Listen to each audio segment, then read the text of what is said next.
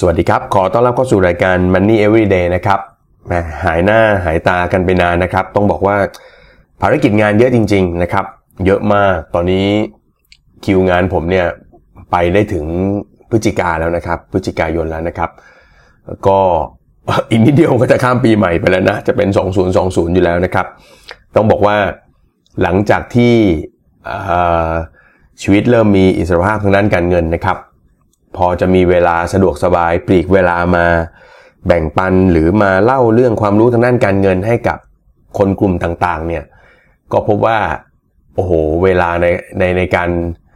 ทำงานของเรามันดูเยอะขึ้นนะจริง ๆ ก็มีคนแซวเหมือนกันว่านี่มันเยอะเยอะกว่าตอนที่ที่เป็นหนี้นะตอนเป็นหนี้ยังไม่ทำงานหนักขนาดนี้เลยนะครับ แต่ว่าก็เป็นช่วงเวลาทำงานที่ค่อนข้างจะมีความสุขนะครับ เพราะว่าเราไปไหนเราก็ ได้ให้ความรู้ทางการเงิน ซึ่งโดยตัวผมเองเนี่ยผมมีความเชื่อเสมอว่าไอ้ความรู้พวกนี้ถ้ามันมันอยู่กับตัวเรา มันอยู่กับผมไปแล้วแล้วผมไม่ได้สื่อสารออกมาเนี่ยมันก็ไม่ได้มีประโยชน์อะไรกับใครเลยนะครับ ในทางตรงข้ามถ้าเกิดว่าผมสื่อสารมันออกไปนะครับ ไม่ว่าจะสื่อสารโดยตรงจากการไปบรรยายนะครับ จริงๆ ก็หลาย ๆ แห่งที่เชิญไปบรรยายนี่ก็เป็นองค์กรของรัฐนะฮะซึ่งก็ต้องบอกเลยว่า มันไม่ได้ค่าบรรยายอะไรมากมายหรอก แต่ว่าแม่ผมอันนี้เป็นเป็นความรู้สึกส่วนตัวเลยนะ เวลาที่ได้ไปบรรยายหน่วยงานของรัฐก็คือว่า คนในภาครัฐเนี่ย เอาเข้าจริงนะเวลาไปทำงานด้วยแล้วน่ารักนะน่ารักมากเพราะฉะนั้นบอกได้เลยว่า เราไปพูดไปบอกอะไรอย่างเงี้ยนะครับเขาก็จะตั้งใจฟังแล้วก็สนใจฟังมากๆนะครับ ก็ถือว่าไปทำแล้วก็มีความสุขนะครับ แล้วก็พยายามใช้ช่องทางออนไลน์นะไม่ว่าจะเป็นพอดแคสต์ที่เรากำลังฟังอยู่ตอนนี้นะครับ YouTube Facebook Twitter นะครับพยายามเขียนบทความพยายามอัดคลิปพยายามอะไรต่างๆ เพื่อจะขยายวงกว้างของคนที่รู้เรื่องเงินเนี่ยให้กว้างขวางออกไปเนี่ยก็ถือว่าเป็นความสุขนะครับตั้งแต่ปี 2554นะครับ54ย่าง 55นี่แหละ ผมก็วางงานหลาย ๆ งานแล้วนะครับ แต่ก่อนเคยทำการเงินควบคู่ไปกับการเป็นที่ปรึกษาโรงงานด้วย เดี๋ยวนี้ก็พักตรงนั้นนะครับ แล้วก็เหลือสภาพเป็นหุ้นส่วนอย่างเดียวนะครับไม่ได้ลงไปตรวจโรงงาน ไม่ลงไปให้คำปรึกษาโรงงานเหมือนเดิมแล้ว แล้วก็มาทำงานทางด้านการเงินล้วนๆเลยนะครับอะก็แหมพูดถึงเรื่องงานนะก็เลยยาวๆไปสักนิดนึงนะครับ ก็มีไอเดียว่าอยากจะปรับ Money Everyday เป็นแบบนี้นะครับ ก็ลองติดตามกันดูว่าชอบหรือสนใจไหมก็คือว่า ด้วยความที่ผมเองเนี่ยมีโอกาสได้ไปพบปะผู้คนนะครับ ได้ไปบรรยาย ได้ไปพูด ได้ไปสัมภาษณ์นะครับ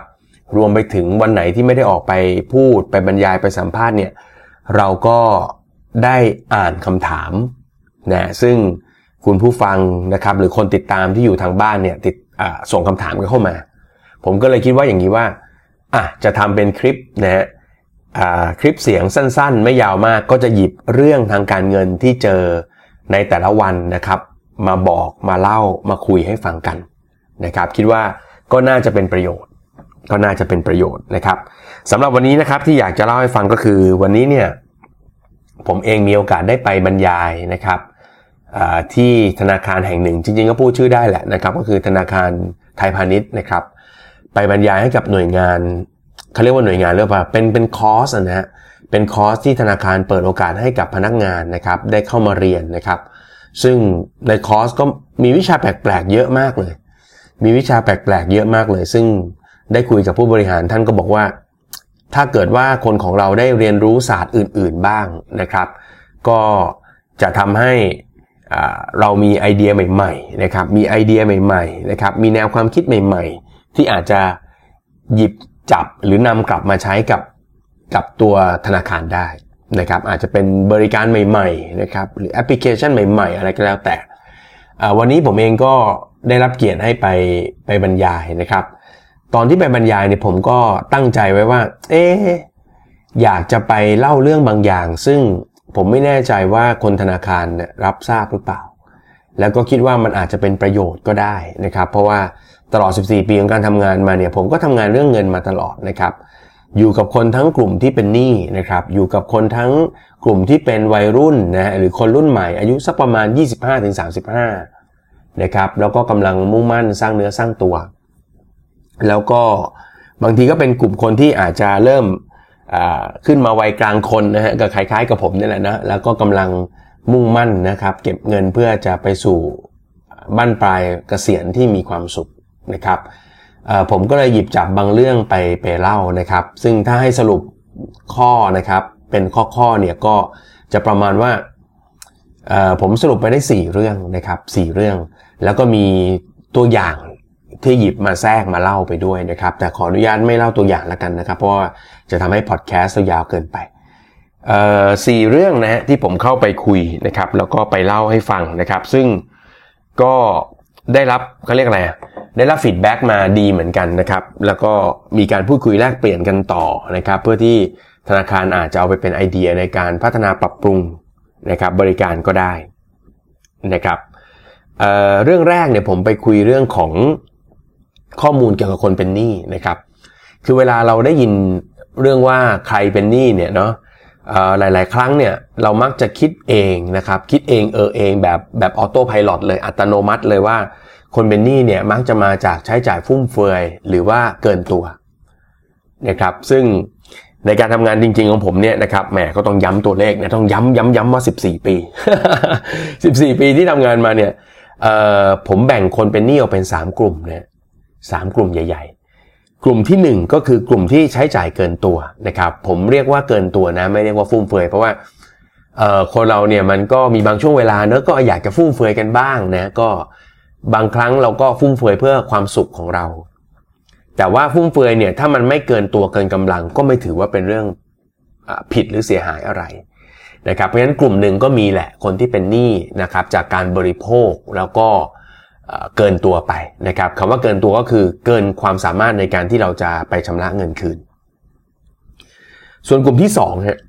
กลุ่มที่2เนี่ยผมเรียกว่าเป็นกลุ่มหนี้อุปถัมภ์ก็คือ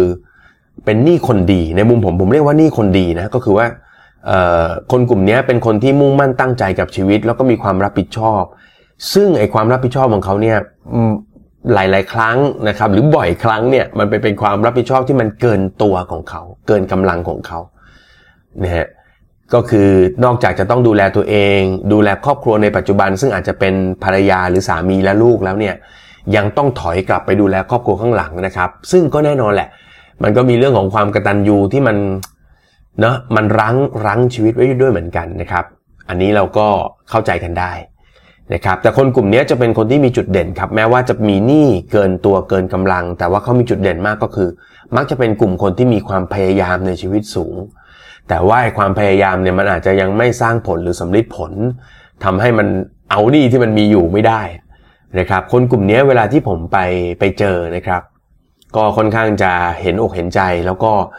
สิ่งแรกที่พยายามทำก็คือพยายามจะพูดคุยกับเขาก่อนว่า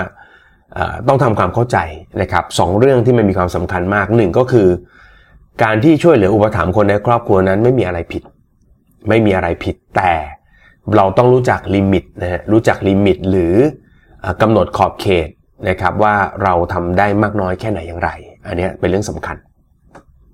อันที่สองก็คือ ผมก็เล่าให้ฟังนะครับ แล้วก็บอกให้ฟังว่า เออ คนเราเนี่ยนะ การที่เรา ช่วยเหลือพ่อแม่ไม่ได้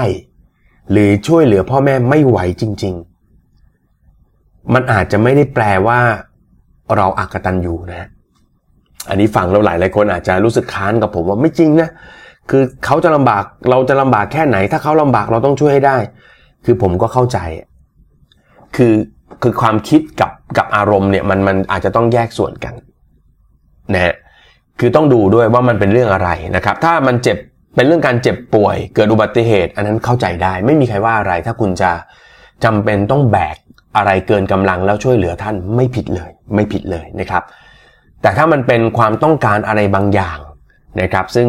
ในระหว่างการทำงานหลาย ๆ ปีที่ผ่านมาผมก็เจอเหมือนกันนะครับ ก็เจอว่าพ่ออยากได้รถ พ่อรบเร้าให้ซื้อรถให้น้องให้พี่อะไรอย่างเงี้ยไอไอไอประมาณอย่างเงี้ย การที่เราไม่ช่วยเขาก็อาจจะไม่ใช่ถึงกับเป็นความอักตันยูก็ได้นะครับ หรืออบางทีหลานเราไม่มีเงินเรียน เพราะว่าน้องเราไม่ส่งอย่างเงี้ยคือถ้าถ้าเราเราไม่ไหวจริงๆเนี่ยนะมันก็อาจจะเข้าใจได้นะครับ เข้าใจได้ยันอันนี้ตรงนี้มันก็อย่างที่ผมบอก ผมใช้คำว่านี่คนดีเลยนะครับ ผมเองก็เป็นคนคนหนึ่งที่เคยแบกสภาวะแบบนี้แล้วพบความจริงว่า ถ้ามันเกินตัวเกินกำลังไปอย่างไงสุดท้าย เชือกมันก็ต้องขาด แล้ววันที่มันขาดนั้นเนี่ยมันจะเป็นวันที่เราการเงินเละตุ้มเป๊ะเลย และไอ้วันที่เราการเงินเละตุ้มเป๊ะเนี่ยเราหันไปหาใครเราก็ช่วยใครไม่ได้ เพราะฉะนั้นแนวคิดของผมก็คือว่าในระหว่างที่เรากำลังอยู่ในช่วงแก้ปัญหานี้นะกำลังจะปรับเปลี่ยนวิถีชีวิตกลับมาให้มันเป็นบวกหรือเป็นดีดีเหมือนเดิมเนี่ยในจังหวะนี้เนี่ยเราก็ยังช่วยเหลือคนรอบๆตัวได้ แต่ว่าขอให้มี limit นะฮะขอให้มี limit แล้ว 2 ก็ต้องคิดอย่างนี้ด้วยว่า เราต้องรีบพาตัวเองเนี่ยให้พ้นจากปัญหาก่อนนะครับเหมือนคนจมน้ำมาตกน้ำอย่างเงี้ยนะฮะถ้าเราบอกว่าเฮ้ยเราว่ายน้ำไม่ค่อยเป็นเหมือนกันเนอะดังนั้นเนอะแต่ว่าพ่อแม่เราตกลงไป น้องๆ เราตกลงไปทำยังไงดี ก็ต้องกระโดดลงไปด้วยก็ตายกันหมดเลยนะครับ ที่ถูกแล้วเนี่ยเราอาจจะต้องไปหากิ่งไม้ไปเรียกคนมาช่วย ซึ่งอาจจะทำทำได้ดีกว่าก็ได้นะครับ หรือเราอาจถ้าเราจมน้ำอยู่ด้วย เราก็อาจจะต้องว่ายเข้าฝั่งไปตั้งหลักนิดนึงแล้วก็หาทางกลับมาช่วยก็ได้ ผมอุปมาเป็นเรื่องการตกน้ำนี่เดี๋ยวบางคนก็บอกเฮ้ยเดี๋ยวอย่างนี้มันจะไม่ทันนะครับก็ก็ก็คิดอย่าไปอย่าไปคิดอะไรขนาดนั้นนะก็คิดว่าเออมันเป็นการอุปมาแล้วกันนะครับเพราะฉะนั้นอันนี้เป็นเรื่องสำคัญ ซึ่งตอนที่ผมบรรยายเสร็จเนี่ยนะครับ ก็มีน้องผู้ชายคนหนึ่งเข้ามาคุยเข้ามาปรึกษา ผมเห็นสีหน้าสีตาเขาแล้วเนี่ยนะครับอันนี้อันนี้บอกตรงๆก่อนมองจากบุคลิกน้องเขาเนี่ยเป็นคนบุคลิกดีมากเลยทำงานน่าจะเติบโตในหน้าที่การงานใช้ได้พอสมควรนะครับ แล้วก็แต่ว่าสีหน้าสีตาดูไม่ค่อยดี พอได้พูดคุยกับเขาเขาก็พูดถึงรายได้ของเขานะครับ รายได้ของเขาก็ถือว่าอยู่ในเกณฑ์ดีใช้ได้เลย จากนั้นเขาก็เล่าให้ฟังฮะเล่าให้ฟังถึงเรื่องของเงินเก็บเงินฝาก ผมฟังไปทั้งหมดแล้วมันก็โอเคหมดเลย แล้วผมก็ถามเขาว่าแล้วแล้วมีคำถามอะไร มีปัญหาอะไรทำไมถึงอยากจะคุยกับพี่ ตอนนั้นเนี่ยนะครับวันที่เขาเอ่อตอนที่เขาเดินเข้ามาคุยเนี่ยนะครับเขาขอว่าอยากให้ผมเป็นโค้ชส่วนตัวให้นะครับผมก็บอกโอ้พี่เวลาไม่ค่อยเยอะไม่ค่อยมีเล่ามาเลยแล้วกันว่าปัญหาอะไร เพราะว่าเท่าที่ฟังพี่ไม่เห็นมันจะมีปัญหาเลย จากนั้นเขาก็เริ่มเริ่มคลายรายละเอียดออกมาว่า เดือนเดือนหนึ่งเขาต้องให้พ่อแม่เนี่ยนะครับ ประมาณ 1 0,000 บาทนะครับ แล้วก็ที่ผ่านมาก็ต้องช่วยกู้ซื้อบ้านซื้ออะไรให้ครอบครัว แม้ว่าตัวเองจะไม่ใช่เป็นคนส่งก็ตามเนี่ยนะ แต่ว่ามันก็ทำให้เครดิตของเขาเสียหายไปนิดนึงว่าก็ต้องมีวงเงินที่เอาไปกู้ซื้อบ้านให้คนในครอบครัว มาถึงจุดที่เขากำลังจะแต่งงานครับ ก็ต้องซื้อบ้านเป็นของตัวเองนะครับ มันก็มีความเครียดเข้ามาเพราะว่าด้วยภาระหนี้ที่สร้างไปก่อนหน้านี้แล้วเนาะ มันก็ทำให้เขาไม่ง่าย ไม่ง่ายที่จะกู้บ้านหลังใหม่ เงินเก็บเงินออมอะไรต่างๆ ในบางเดือนบางจังหวะที่คนในบ้านเนี่ยแม้ว่าจะให้ไปแล้ว แต่ถ้ามีความขัดสนอะไรขึ้นมาก็จะนึกถึงเขานะครับแหมก็ทำงานธนาคารก็ดูมั่นคงดีนะครับสุดท้ายเนี่ยอาการของน้องคนนี้เนี่ยไม่ใช่อาการทางการเงิน แต่เป็นอาการทางความคิด เป็นความรู้สึกที่ไม่ค่อยสบายอกสบายใจ เป็นคนหนุ่มในวัยสร้างเนื้อสร้างตัว แต่เหมือนกับว่า ทุกครั้งที่พยายามจะเดินไปข้างหน้าก็มีอะไรเข้ามาฉุดล้างชีวิตเขาอยู่เสมอ แล้วมันเป็นการฉุดล้างทางความคิดซึ่งน่ากลัวมากนะครับ เพราะว่าเมื่อไหร่ก็ตามที่ได้ยินเสียงโทรศัพท์ ได้ยินข้อความในไลน์อะไรต่างๆ ที่ส่งมาเนี่ยมันคือจิตมันปั่นป่วนทันทีเลยนะครับ ซึ่งเราก็ได้พูดคุยแนะนำกับเขาไปว่าก็พยายามนะฮะ แนะนำเรื่องของการลิมิตความช่วยเหลือ แล้วก็ปรับความคิดเขาว่า เออถ้าเราไม่ช่วยก็ถือว่าไม่ได้ผิดบาปอะไรนะ เพราะว่าเราก็ส่งเงินให้นะครับ กู้ซื้ออะไรให้ ก็ได้ทำหน้าที่ของเราอย่างดีที่สุดประมาณหนึ่งแล้วนะครับเพราะฉะนั้นท่านคุณผู้ฟังที่ฟังอยู่แล้วมีสถานการณ์ใกล้เคียงกันก็อยากให้ทำความเข้าใจกับสถานการณ์ของตัวเองนะครับ คือถ้ามันเป็นปัญหาเรื่องเงินเนี่ยมันแก้เชิงเทคนิคได้ เงินขาดเราแก้ ด้วยเทคนิคทางการเงินได้ แต่มันไอเรื่องของความขาดความว่างทางอารมณ์ ทางความคิดทางความรู้สึกเนี่ย โดยเฉพาะความรู้สึกว่าเราไม่กระตันยูหรือไม่ตอบแทนบุญคุณผู้มีพระคุณเนี่ย ผมว่ามันเป็นความรู้สึกที่ร้ายกาจมากนะครับ อันที่ 3 ก็คือเรื่องของหนี้ที่เกิดจากการลงทุนนะครับ ซึ่งถือว่าเป็นกลุ่มคนยุคใหม่ ๆ เลยนะครับ รวมไปถึงคนในวัยเกษียณ นะครับมี 2 กลุ่มใหญ่ ๆ เลยที่มีหนี้จากการลงทุนก็คืออหนี้นะครับที่เกิดจากความพยายามเนาะถ้าเป็นคนรุ่นใหม่หรือเด็กๆเนี่ยก็จะโฟกัสไปที่การสร้างความมั่งคั่งร่ำรวย ก็อยากจะมั่งคั่ง อยากจะร่ำรวย แต่ว่าความรู้ทางด้านการลงทุนมันยังมีไม่พอ สุดท้ายก็ไปพลาด มีทั้งพลาดที่เป็นการลงทุนจริง แล้วก็ไปพลาดกับการลงทุนลวงประเภทพวกแชร์ลูกโซ่อะไรต่างๆ ส่วนกลุ่มที่เป็นคนเกษียณเนี่ย จะพลาดเพราะว่ามีความกังวล เพราะกลัวว่าเงินที่เราได้มานะครับ หลังจากการทำงานเนี่ยเมื่อเข้าสู่วัยเกษียณแล้วมันจะไม่พอใช้ ไอ้พวกมิจฉาชีพทั้งหลายก็น่ารักนะครับ มันก็รู้แกวะนะครับว่าพี่ๆกลุ่มนี้ก็จะมีความกังวลในเรื่องนี้นะครับ ก็จะอยากที่จะเอาเงินไปต่อยอด เพื่อที่จะไม่มั่นใจว่าตอนเกษียณก็จะมีเงินพอใช้จ่ายนะครับ ไปจนวาระสุดท้ายของชีวิตนะครับ อันนี้คือข้อแรกนะครับ ที่ผมเอาไปเล่าให้ฟังก็คือความจริงเกี่ยวกับการเป็นหนี้นะครับ มันไม่ใช่แค่การใช้จ่ายฟุ่มเฟือยหรือเกินตัว แต่มันมีหลายกลุ่มนะครับหลายเหตุหลายปัจจัย อันที่สองเนี่ยที่ผมไปคุยด้วยก็คือ คนเราเนี่ยตัดสินใจเรื่องเงินตามอารมณ์ ตามอารมณ์นะครับมนุษย์เราเนี่ยเหมือนกับถ้าให้พูดเรื่องหลักเหตุและผลเนี่ยรู้เข้าใจ นะครับ พูดคุยบอกได้ แต่เมื่อถึงเวลาที่ต้องปฏิบัติจริงทำจริงเนี่ยมักจะมีปัญหากันเยอะนะครับ ยกตัวอย่างง่ายๆนะอย่างเช่น คนเราทุกคนรู้นะว่าการออมเป็นเรื่องดีเป็นเรื่องสำคัญ แต่ถึงเวลาจริงๆเนี่ยมันก็จะมีเหตุมีปัจจัยอะไรอีกเยอะแยะเลยนะที่ทำให้เราเก็บรอออมไม่ได้ใช่ไหมฮะอันนี้เราเห็นกันเยอะอยู่แล้วหรือถ้าเราบอกว่ารู้ไหมว่าเวลาเราได้เงินมาเนี่ยต้องบริหารเงินนะครับ ให้มันพอใช้ได้ทั้งเดือนก็รู้แหละ แต่พอเราเจอกระตุ้นเร้าเข้าไปเนะไม่ว่าจะเป็นเรื่องของโปรโมชั่นนะครับโฆษณาต่างๆ ซึ่งเดี๋ยวนี้โฆษณามันมาส่งถึงมือเรานะครับเข้ามาอยู่ในมือถือเรามันก็ง่าย เดี๋ยวนี้เนี่ยนะเวลาที่ผมไปทำงานที่ต่างจังหวัดเนี่ยผมจะเจออีกกลุ่มหนึ่งนะที่มีปัญหาเรื่องการใช้จ่ายเกินตัวมากๆเนี่ยมักจะเป็นคนที่ติดไลฟ์คือติด Facebook Live เนี่ยแล้วเขาบอกเขาเป็นอะไรไม่รู้พอดู Facebook Live เนี่ยแล้วเขาอยากจะซื้อของอะ เนะไอคนที่จัดรายการก็ดูสนุกดูเพลินมากนะแล้วเราก็อยากจะอยากจะจ่าย อยากจะซื้อนะครับแล้วเขาก็จะเล่าว่ามีแค่ 5 ชุด 5 เครื่อง 5 ชิ้นอะไรเงี้ยนะนะอย่ามาเม้นเม้นไม่ได้ของจะต้องโอนตอนนี้อะไรอย่างเงี้ยนะครับ ก็เป็นกลุ่มที่ควบคุมตัวเองได้ได้ยากได้ลำบากเหมือนกันนะครับ อันนี้ก็คุยกับธนาคารเขาว่าเราอาจจะต้องหาเครื่องมือนะครับในการช่วยคนให้บริหารจัดการเงินให้ได้ง่ายมากยิ่งขึ้นนะครับ ซึ่ง